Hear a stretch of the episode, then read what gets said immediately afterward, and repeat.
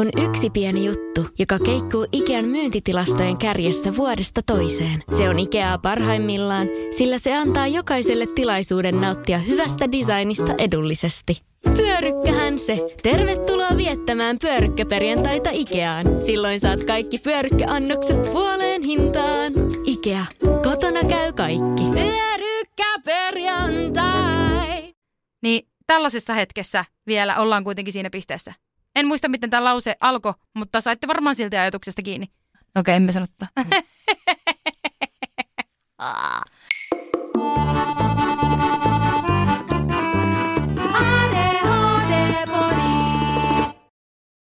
Tässä Reetta. Ja tässä Ringa. Ja tämä on ADHD-podi. Meät löydät Instagramista at ADHD-podi sekä myös nettisivuilta. ADHDpodi.fi. Tervetuloa! Tervetuloa! Tervetuloa! Me ei hylätä teitä koskaan. Hauskaa, että sanot noin, koska me on miettinyt tässä viime päivät just sitä, että miksei mulla enää mitään sanottavaa. Miksi me tehdään tätä podcastia? Mikä on tämän maailman tarkoitus ja merkitys? Hei, mä tiedän, mistä tämä johtuu. No. Meidän molempien hyperfokus tähän asiaan. Paljon on tullut kyllä tehtyä kaiken näköistä, mutta, mutta se jotenkin puuttuu semmoinen Mhm. punainen lanka. Mhm. Se on se lopahtanut hyperfokus. Me, me varmaan tehdään siis seuraavaksi niin kuin ihan täyskäännös meidän uravalinnoissa ja sit meidän kuuntelijat ihmettelee, että hä, hä siis ADHD-podi loppu kuin seinään keskellä kautta, mikä homma, ja sitten me ollaan silleen, että ei, mä vaan tarvitsin vaihtelua. Jep, tuli pari muuttujaa. Tuli, tuli pari muuta ja muutin, muutin tota Teneriffalle ja aloin kasvattamaan vuohia. Miltä sinusta tuntuu kuulua neurovähemmistöön? No itse asiassa siinä ei ole ongelmaa. Se ei ole mulle millään tavalla ristiriitainen ajatus kuulua neurovähemmistöön. Oikeastaan sana neurovähemmistö ja neurovähemmistöt, koska ADHD on yksi niistä neurotyypeistä, neurovähemmistöistä, niin siinä on jopa jotakin lohdullista. Se on niinku sellainen sana, joka ottaa mukaan ja huomioi. Ja itse asiassa sen puitteissa on myös, mä koen, että jotenkin helpompi olla aktiivinen ja aloitteen tekevä osapuoli. Kertooko se jotakin siitä, että miten neurovähemmistöt kohdataan, että sinun vastaus alkoi sillä, että no se ei ole ongelma. Niin kuin tavallaan minun kysymys olisi olet, niin kuin sisältänyt sen, että mm, sen täytyy olla ongelma. Mutta onko tämä semmoinen kokemus, jonka jakaa muutkin vähemmistöt? Niin, että, että se olisi joku ongelma. Niin. Aina kun oot erilainen, niin se on jollakin tavalla haaste ulkopuoliselle ympäristölle. Niin, tai että se varmaan menee siis niin päin, että vähemmistöryhmään kuuluminen itsessään ei ole ongelma, vaan se, miten se ympäristö, ulkopuoliset rakenteet ja valtaväestö suhtautuu, niin se, se aiheuttaa sen, sen Niin. niin. ongelman. Mutta on vaikea tehdä näkyväksi asioita, jos niille ei ole nimiä. Ja mä luulen, että nimenomaan tämä neurovähemmistö sanana myöskin tekee näkyvämmäksi sen aseman yhteiskunnallisesti.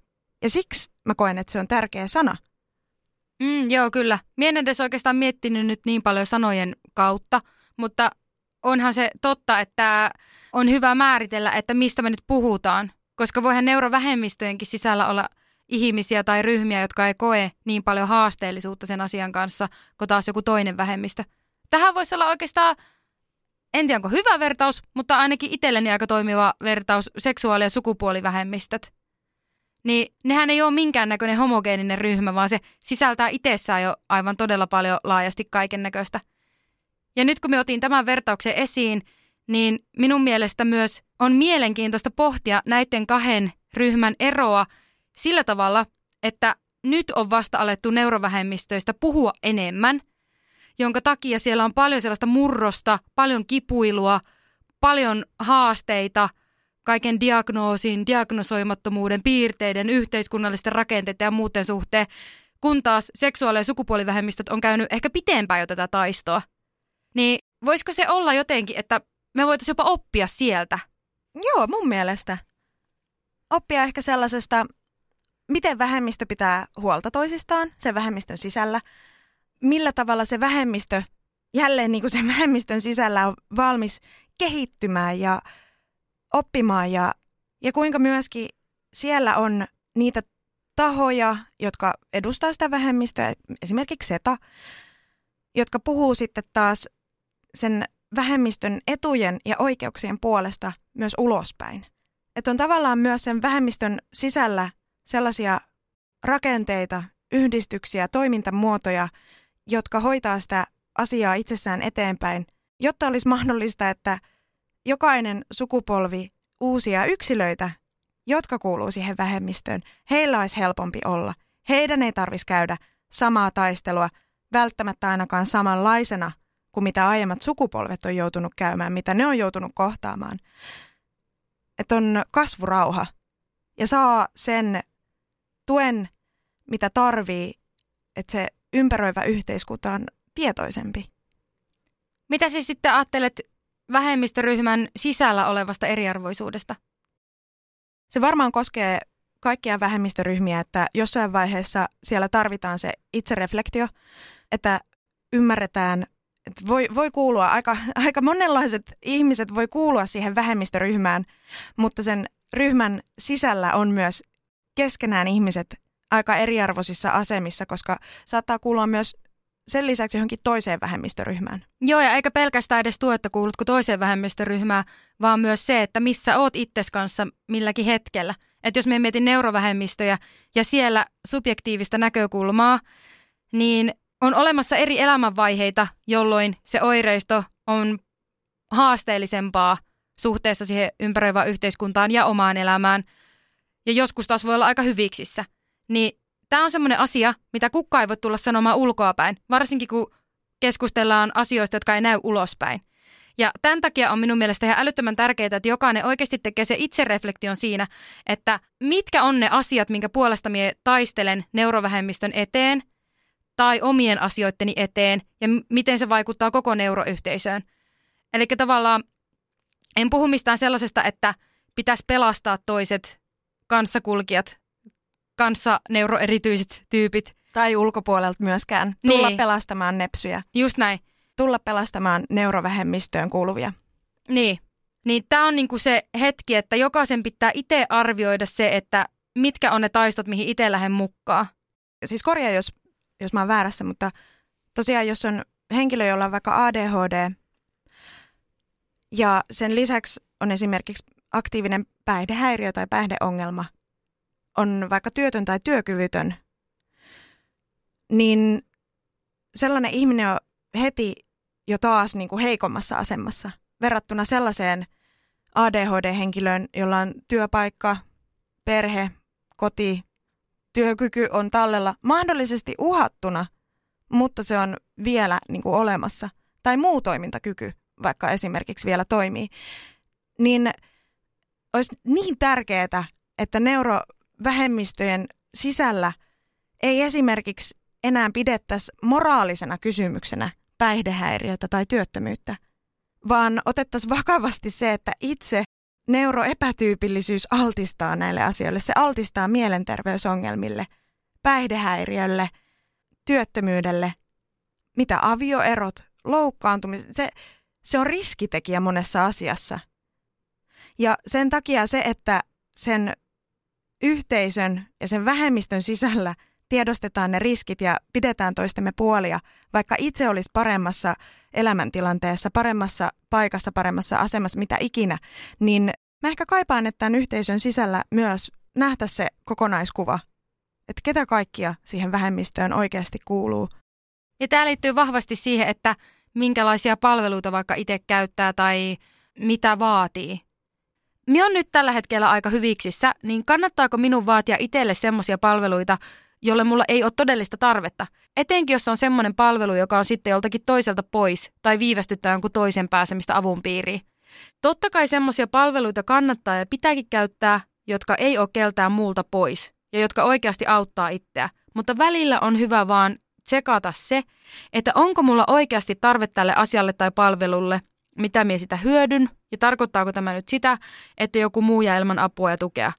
Mä en tiedä, saako tästä minun ajatuksesta kiinni. Saan kiinni. Ehkä se, se nyt on selvä, että yhteiskunnallisesti eri paikoissa, koulut, työpaikat, opiskelupaikat, melkein ihan sama mikä se on, niin se, siellä on edelleen paljon puutteellisuutta neuroesteettömyydessä ja tukitoimissa ja mukautuksissa ja kaikessa tässä kuntoutuksesta nyt puhumattakaan, se on ihan oma lukunsa. Se, mikä minusta olisi kiinnostavaa, olisikin se, että ne neurovähemmistöön kuuluvat ihmiset, jotka on toimintakykyisiä ja joilla on ikään kuin se, niin kuin ne on hyvässä paikassa itsensä kanssa, niin ryhtyisikin edistämään siellä omassa ympäristössään näitä asioita. Että vaikka itse ei välttämättä tarvisi niitä tukitoimia tai mukautuksia tai kaikkia niistä tai kaikkea sitä neuroesteettömyyttä, mutta esimerkiksi pyytäisi työnantajaa tai pyytäisi sitä koulua kiinnittämään näihin asioihin huomiota, kouluttamaan henkilöstöä ja varsinkin sellaiset, joilla on niin mitään päätösvaltaa, niin pyrkis, mikä se on, yhteisö tai ympäristö, siinä niin heidän lähiympäristössään alkaisi tapahtumaan muutos, jotta ne seuraavat tai jo siellä olevat, jotka ihan todella tarvitsis niitä tukipalveluita, mukautuksia, neuroesteettömyyttä, niin niiden ei tarvitsisi enää taistella niiden asioiden eteen. Tää, mä en niin tiedä, mä tavallaan koen itse tällä hetkellä toimintakykyisenä ihmisenä, että jopa osa mun velvollisuutta mun neurovähemmistöä kohtaan on se, että mä seison ja mä toimin ja mä teen sen asian eteen jotain yhteisen hyvän vuoksi, enkä vain enää itseni vuoksi. Et joo, asiat on mennyt ihan päin persettä omalla kohdalla. Joo, paljolta oltaisiin vältytty, jos tämmöinen tietotaito olisi ollut 20 vuotta sitten, mutta sitä ei ollut. Joo, mä oon surru sitä asiaa, mä oon ollut siitä vihanen. Ja joo, mä oon menettänyt mun toimintakyvyn ja mä oon yksi niistä onnekkaista, joka on saanut sen myös takaisin. Kaikki ei saa. Ja nyt, kun mä oon tässä tilanteessa ja mulla on myöskin tämä mikki mun edessä, että mulla on, tiedätkö, niin kuin paikka, missä puhua ja missä mua myös joku jossain kuuntelee ehkä toivon mukaan, niin mun jonkin asteinen velvollisuus on seistä niiden ihmisten puolesta ja niiden ihmisten hyväksi, jotka ei pysty vielä. Tässä on myös hyvä muistaa se, että vaikka me ollaan täällä nyt hyviksissä, niin emme välttämättä enää vaikka ensi viikolla olla. Eli, Eli otetaanko vuoroja? Jep, tällainen niin kuin aamuvuoro, yövuoro, kesävuoro, talvivuoro. Yhteiskunta ei lepää. 247 auki. Aina jonkun oltava Jonkun on oltava passissa. passissa vartiossa. Portinvartio. Mitä? Ai ai, eli nyt me tarvitaan ne termipoliisit. Meillä on siis semmoinen oma pieni mini-yhteiskunta täällä vähemmistössä. Meillä on termipoliisit ja meillä on portinvartijat ja mitäs muutakin vaan. Portinvartijuudesta tuli mieleen, että jos me onnistutaan ajamaan neurovähemmistöä asiaa, niin silloinhan me autetaan kaikkia muitakin. Me on niin lopen kyllästynyt siihen, että erotellaan me ja te. On olemassa neuroepätyypilliset ja neurotyypilliset – ihan oikeasti ihmisissä on 230 000 miljoonaa muutakin piirrettä kuin niiden neurologia. Niin minkä takia meidän pitää nähdä jotenkin sillä tavalla, että on olemassa jotkut semmoiset tiimit? Niin me vastaan noi. Niin, nimenomaan tällaisella vastakkainasettelun näkökulmasta. Niin se on minun mielestä niin, niin vanhentunutta. Se, mitä me todettiin jo tuossa Saara Reimanin kanssa keskustellessa, niin pitäisi vaan niin nähdä, että se neurotyypillisyys on kans vaan yksi neurotyyppi meillä on paljon muitakin asioita, mikä voi olla haastavaa, niin ei tehdä tästä ongelmaa. Nähdään mieluummin se neuromoninaisuus positiivisena asiana. Sehän on ihanaa, että me ollaan tosi erilaisia tyyppejä täällä ja meillä on erilaisia vahvuuksia ja me voidaan puhaltaa yhteen hiileen. Niin eikö me voitaisiin mennä jotenkin vähän enemmän tähän suuntaan? Koska se, että me pyritään neuroesteettömyyteen, niin se on kaikille hyväksi, koska – jopa sinulla rakas kuuntelija siellä, joka kuuntelet tätä vaan sen takia, että sinun läheinen on neuroepätyypillinen, niin sinullakin on aivan varmasti jo, jossakin kohtaa elämässä hetkiä, jolloin sulla on näitä piirteitä tai oireilua, mitä meillä muillakin on, niin vähättelemättä nyt mitään diagnooseja, niin nämä asiat, mitä me ajetaan, niin ne auttaa myös sinua. Meidän pitäisi päästä siihen tilanteeseen, että neuroesteettömyys ja tukipalvelut ei vaadi sitä, että sulla on pakko olla se diagnoosi. Joku numeroyhdistelmä, joka määrittää sinut ja tekee tiimin me ja te. Nyt kun mie heitin tämän erottelun neurotyypilliset ja neuroepätyypilliset välillä, niin vähän vastaava kysymys heitettiin tuolla Instagramissa, että koetko, että sinussa on jotakin vikaa? 55 prosenttia sanoo, että jotakin on vialla ja 45 prosenttia sanoo, että ei ole mitään vialla. Minä luulen, että tässäkin on kyse taas siitä näkökulmasta, että miten kysymys on ajateltu. Reetta, onko sinussa jotakin vialla? Mulla on ollut tosi selkeä kokemus siitä jossakin vaiheessa, että mussa on jotakin vikaa. Että mä en jollain tavalla sovi tähän maailmaan. Että mä oon, mä oon niin väärässä palapelissä. Ja nyt mä oon ymmärtänyt, että se mun kokemus johtuu siitä, että, että mus itse asiassa ei ole mitään vikaa, vaan se mun ympäristö antaa ymmärtää, että mä oon sopimaton. Tätä voisi myös kutsua toisella nimellä sitä voisi sanoa vähemmistöstressiksi. Eli että on toistuvia kokemuksia ollut siitä, että on jollain tavalla ulkopuolinen, ei, ei sovi niin kuin siihen johonkin malliin, mikä annetaan. Tulee syrjäytetyksi tai syrjityksi ehkä huomaamattaan, tajuamattaan, tietämättään. Ja varsinkin, jos niille asioille ei ole sanoja, eikä siinä ympäristössä ole tietoisuutta, niin silloin se kokemus voi hyvin olla se, että, että mä olen se viallinen ja mun pitäisi olla toisenlainen. Vaikka todellisuudessa kyse on nimenomaan tämän ympäristön kyvyttömyydestä ottaa se neuropiirteistö huomioon. Voisiko tästä samasta syystä johtua se, että tosi monet meidän kuuntelijoista, itse asiassa 95 prosenttia sano, että diagnoosi on tärkeä saada. Ja sitten kun me pyöttiin niitä viestejä, että miksi se on tärkeää tai ei ole tärkeää, niin tosi paljon sanottiin sitä, että ensimmäistä kertaa kokee, että ei ole tyhmä, laiska tai saamaton, tai että ei ole jotenkin hullu tai sekopää. Eli vähän niin kuin saatiin nimike tälle, että miksi minä oon tämmöinen. Niin se validoi. Se jotenkin vahvistaa sen, että, että musta ei välttämättä ollutkaan mitään vikaa koko tänä aikana. Niin, vaan mulla olikin tämä tietty neurotyyppi. Niin.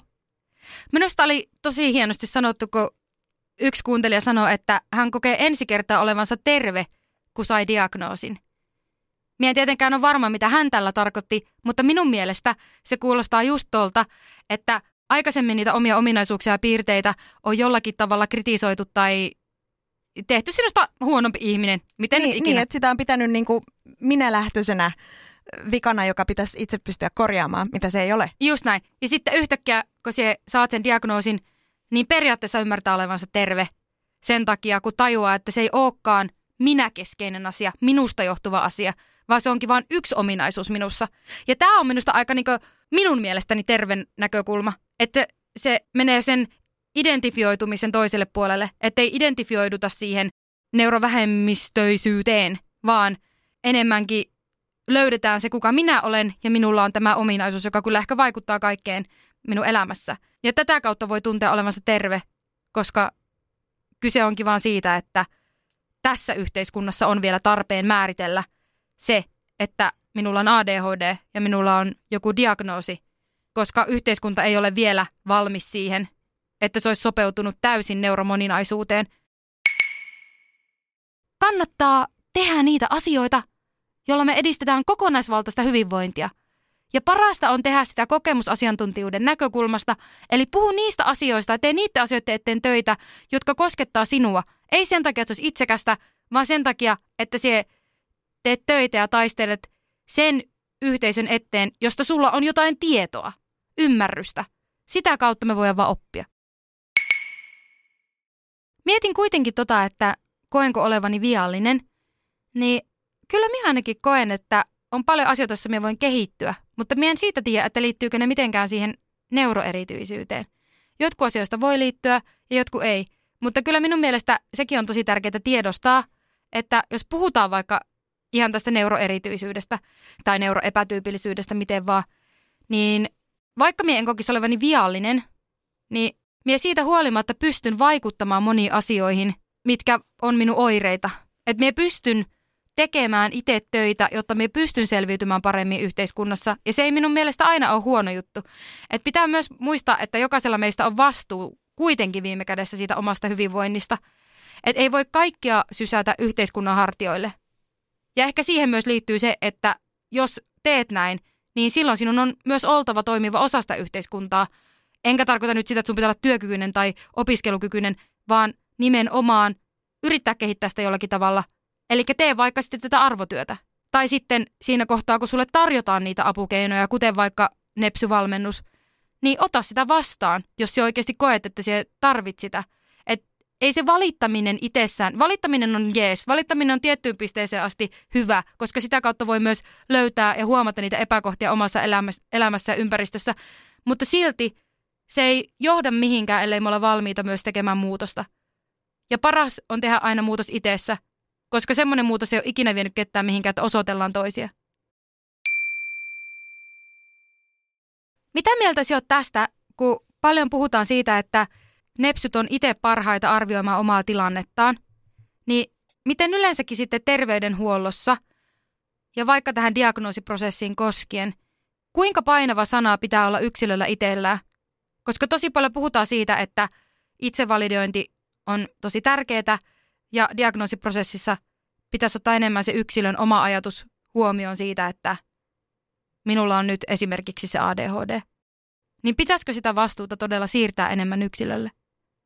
ADHD-diagnoosi, sehän siis perustuu poissulkumenetelmään, eli suljetaan pois niitä muita mahdollisia tekijöitä, jotka vois aiheuttaa sitä vastaavaa oireilua.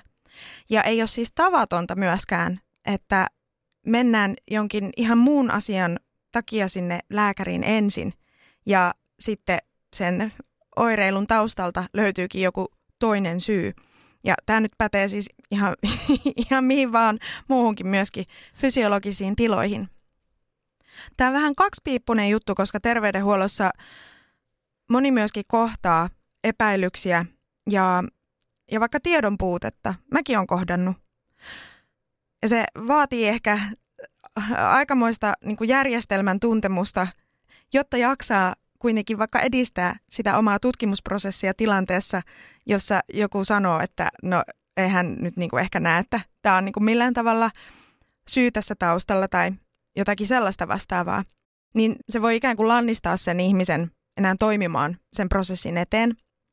Niin se on siis, se on siis ihan aktuaalinen olemassa oleva ongelma. Itse diagnoosiprosessi taas on syystäkin ollut pitkään sellainen kuin se on. Siinä on kehitettävää, mutta ilman poissulkumenetelmää multa olisi saattanut jäädä vuosiksi diagnosoimatta sellaisia asioita, jotka vaikuttaa mun terveyteen. Eli poissulkumenetelmän kautta itse asiassa mulla on löydetty sellaisia terveydellisiä tekijöitä, jotka on vaikuttanut mun oirekuvaan. Ja niitä on pystytty sitten myös hoitamaan. Jos mä olisin siis pelkällä musta tuntuu, että päässyt diagnoosiprosessiin eli diva, divaan asti ja siinä ei olisi välissä tehty koko sitä muuta seulontaa, niin mä en tiedä milloin mä olisin välttämättä saanut tietää näistä asioista, jotka vaikuttaa mun elämään ja milloin mä olisin niihin saanut hoitoa.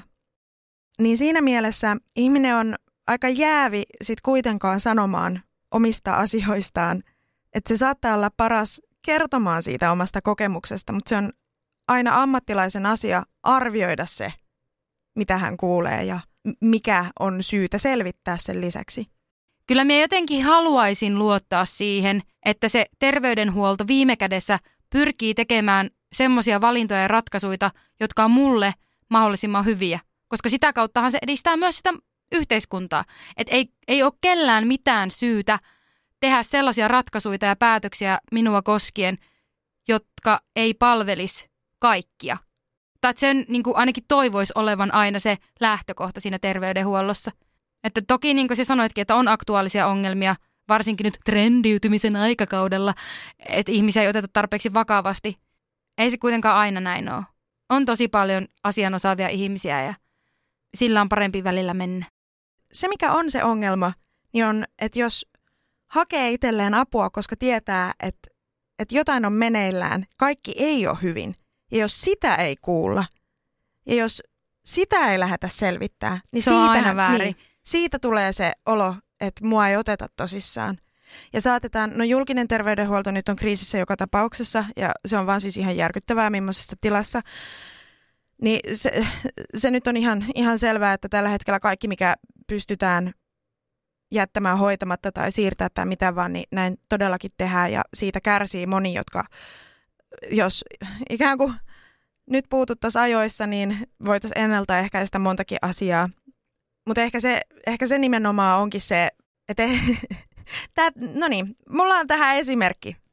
Se on se ongelma, jos monettako kertaa kävin lääkärissä kertomassa, että mun jalat ei toimi ja mulla on ihan hirveitä kipuja ja mä en pysty seisomaan suorassa.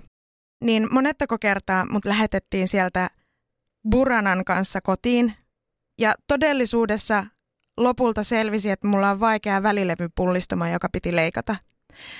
Niin jokainen niistä kerroista, jonka mä oon käynyt siellä itkemässä, että tämä ei niinku auta, että jotain on vialla ja mä en saa apua siihen, mua ei tutkita ja se aika, jonka mä siinä välissä joudun sinnittelemään sen mun oirekuvan kanssa, on todella pitkä ja kestämätön.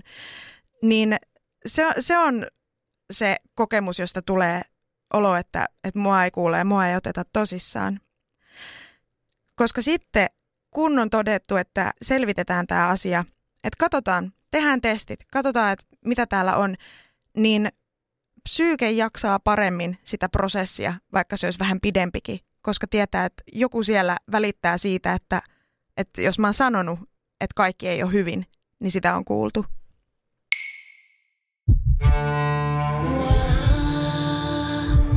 First One. Ensimmäinen kyberturvallinen ja käyttäjäystävällinen videoviestinnän ratkaisu Suomesta. Dream Broker.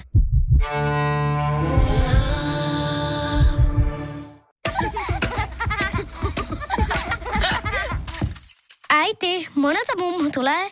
Oi niin.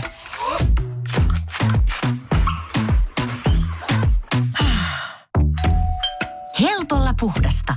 Luonnollisesti. Kiilto. Aito koti vetää puoleensa. On yksi pieni juttu, joka keikkuu Ikean myyntitilastojen kärjessä vuodesta toiseen. Se on Ikeaa parhaimmillaan, sillä se antaa jokaiselle tilaisuuden nauttia hyvästä designista edullisesti. Pyörykkähän se. Tervetuloa viettämään pyörykkäperjantaita Ikeaan. Silloin saat kaikki pyörykkäannokset puoleen hintaan. Ikea. Kotona käy kaikki. Pyörykkäperjantai.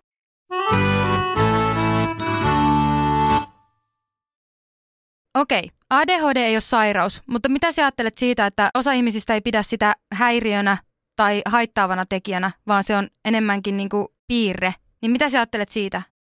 Häiriö kieltämättä on aika latautunut sana, että mä oon hyvin varma, että tähän tulee sanastollisesti jossain vaiheessa muutos, koska kysehän on siis poikkeamasta, joka on hirveän paljon neutraalimpi sana käyttää kuin häiriö. Et se, se on tällä hetkellä niin kuin virallisesti se, joka meillä on käytössä.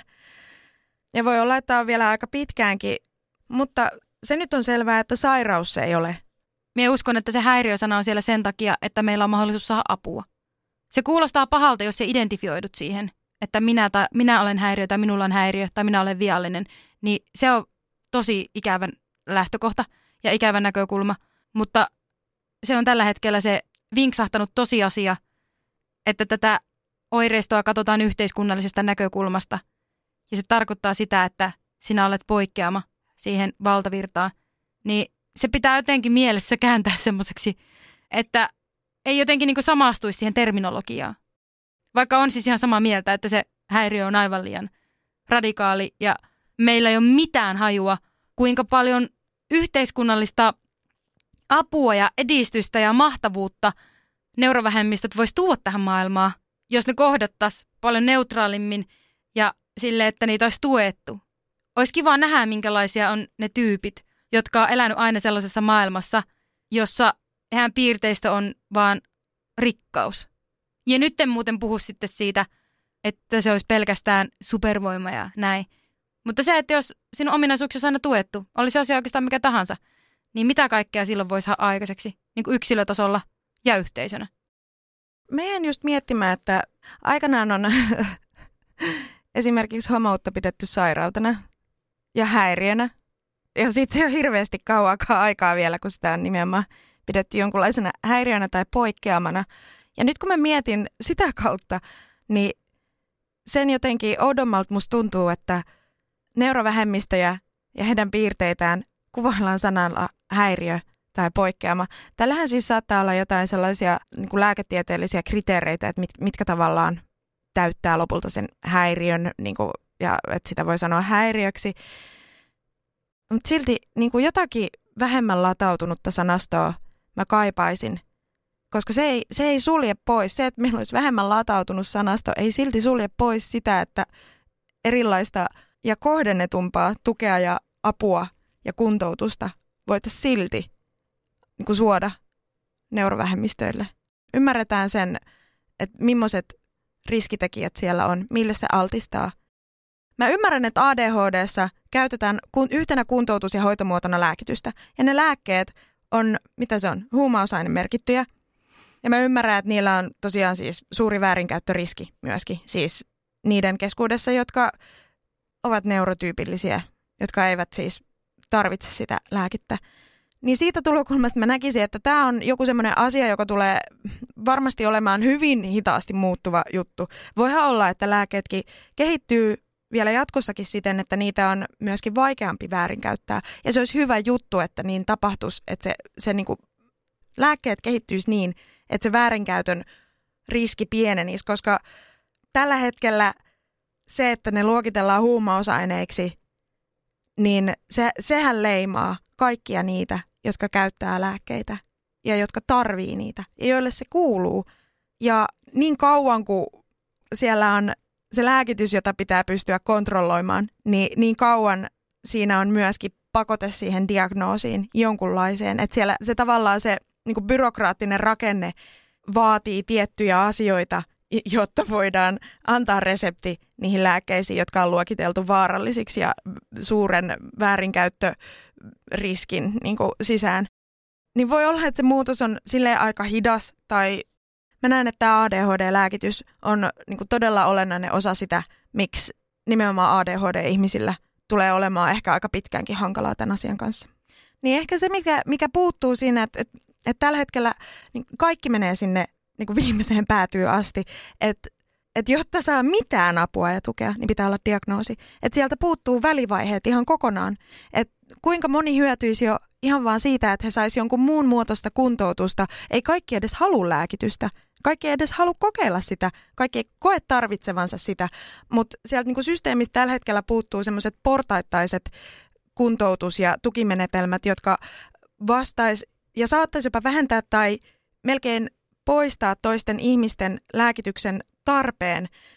Ja toisaalta siis se, että niitä muita kuntoutusmuotoja olisi todella paljon helpompi ja nopeampi testata ja käydä läpi ennen kuin mentä siihen vaikka jopa siis itse diagnoosiprosessiin ja muuhun niin kuin syventävään, kohdennettuun mm, tavallaan sen niin kuin isomman kaliberin kuntoutukseen, kuten lääkitys. Ja siellä voisi olla sitten jotain muita tämmöisiä kuntoutusmuotoja, terapia ja nepsyvalmennus ja toimintaterapia ja näin. Niin, eli siis toki niitä on olemassa, mutta se, että onko niihin helppoa pääsyä, niin ei.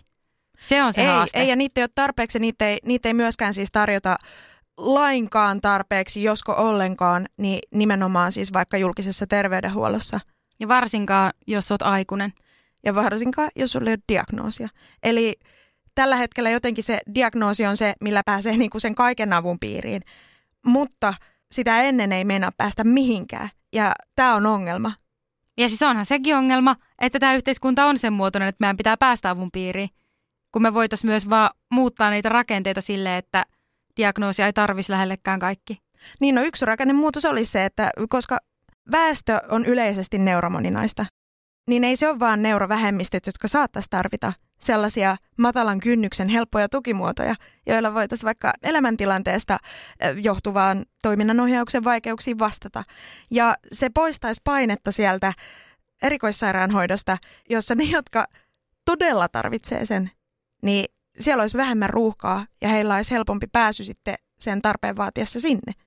Mä en ole ihan varma, että tuleeko ikinä olemaan sellaista yhteiskuntaa, joka sopisi kaikille neurovähemmistöille absoluuttisesti, koska todennäköisesti on aina joku semmoinen vaikka ADHD-henkilö, jolla on siis niin vaikea oirekuva, että yksinkertaisesti yhteiskunta ei tule koskaan olemaan sille henkilölle täysin sopiva.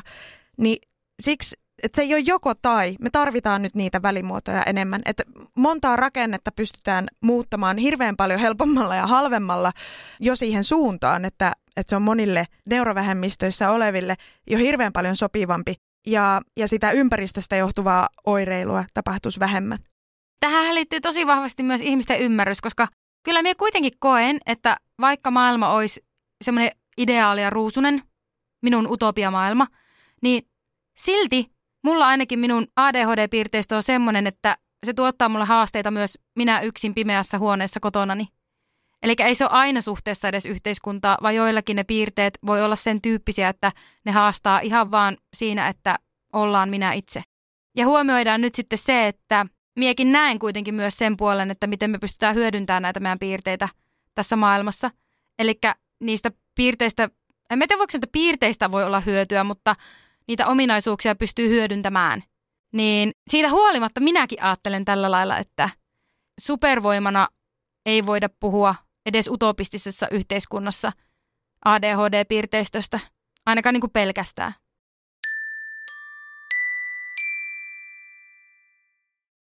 Ehkä se vaan menee tässä maailmassa jotenkin sillä lailla, että ne erityiset asiat ja ne, mikä tekee ihmisistä kiinnostavia, on sellaisia, jotka jossakin kohtaa määritellään sairaudeksi, häiriöksi, poikkeamaksi, erilaisuudeksi.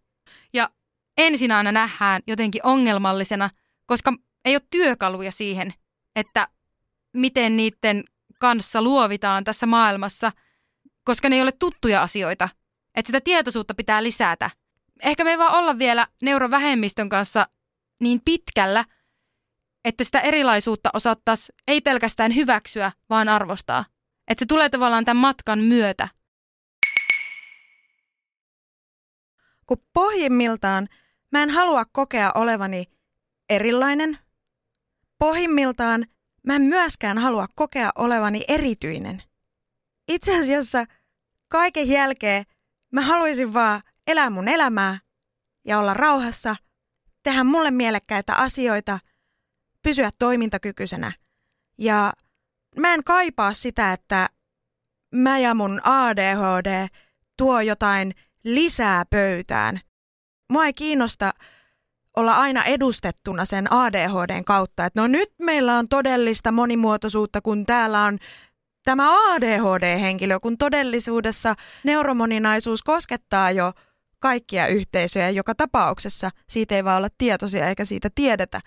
Niin joku mun niinku kaipaus olisi se, että mun ei tarvis olla vaikka tällaisessa näin näkyvässä asemassa puhumassa mun ADHDsta yhtään mitään.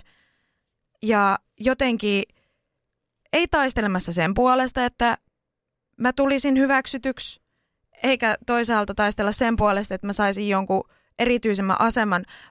Mä haluaisin vaan samat mahdollisuudet itselleni.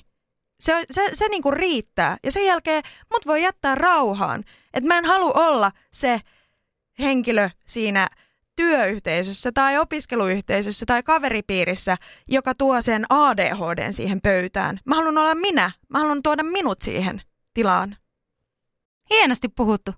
En miekään kaipaa minkäännäköistä erityiskohtelua tai erityishuomiota sen takia, että mulla on joku kirjayhdistelmä. Niin ehkä sen takia myös se sellainen semipakotettu, tiedätkö, niin kuin positiivisuus ja supervoimapuhe Jep. tuntuu vähän pahalta, koska se ei vie pois niitä vuosia, sitä surua ja ahdistusta ja, ja vaikeuksia, että sen vastapainoksi mulle tarjoillaan tämä niinku, joku jalustalle nosto siksi, että mulla on ADHD. Vaan mun niinku, ihan vilpitön tarve on vaan saada olla rauhassa ja saada samat mahdollisuudet tässä yhteiskunnassa. Kysehän on siis ihan puhtaasti pelkästään yhdenvertaisuudesta. Se. Toki tuossa on hyvä muistaa myös se, että ADHD-piirteistö ja neuroepätyypillisyys on nähty niin kauan negatiivisessa valossa, että se voi olla voimauttavaa ja tervettäkin tuoda välillä toistakin näkökulmaa, eli sitä positiivisempaa puolta, ja miettiä, miten ADHD voisi kääntää voimavaraksi. Ehkä tätä kautta voidaan lopulta päätyä myös siihen pisteeseen, että tästäkin asiasta voitaisiin irrottaa semmoinen hyvä versus huono ajattelu, kun ei asiat yksinkertaisesti ole hyviä tai huonoja, vaan ne on aina kontekstisidonnaisia. Ja sitten vielä se, että olisi mahtavaa, jos ihmiset kohdattaisi lähtökohtaisesti tyyppeinä eikä yksittäisinä ominaisuuksina, joita niillä on. Totta kai joissakin tilanteissa on tärkeää tiedostaa yksilöiden ominaisuuksia, mutta silti olisi myös tärkeää muistaa, että kaiken sen alla on kuitenkin aina ensisijaisesti ihminen ja sillä on väliä. Se vähemmistöajattelu muutti jotenkin niin paljon mun päässä, että, että musta tuntuu, että mulla vaan suhisee. Mä en edes oikein tiedä, mitä kaikkea mä ajattelen, mutta se, se myös poisti jonkun semmoisen kummallisen paineen multa iteltäni, niin kuin kevensi, kevensi jotain semmoista raskasta, jopa syyllisyyttä ja nosti semmoista syyllisyyttä ja häpeää multa iteltäni pois, koska neurovähemmistöjen yhdenvertaisuuden edistäminen ei olekaan enää niin mun yksilön ongelma, tiedätkö, vaan se vastuu on myös muillakin. Siinä missä niin kauan kun mä oon ajatellut, että, että no mulla on ADHD ja mun pitää tehdä sille asialle jotain, jotta mä voin paremmin, jotta mä jaksan tässä yhteiskunnassa – olisi kiva kuulla, mitä ajatuksia teillä herää tästä keskustelusta, koska musta tuntuu, että mulla on semmoinen niin aivojen pohdinta moottori nyt käynnissä ja jotenkin jatkuvasti tulee lisää mieleen tähän liittyen, mutta mä en ole ihan varma vielä, mitä kaikkea mä oikein ajattelen, niin käy laittaa meille viestiä, että mitä tulee sulle mieleen. Osallistu talkoihin, laita viestiä meille tai Antti Holmalle. Kuullaan jälleen ensi viikolla. Moi moi! Moi!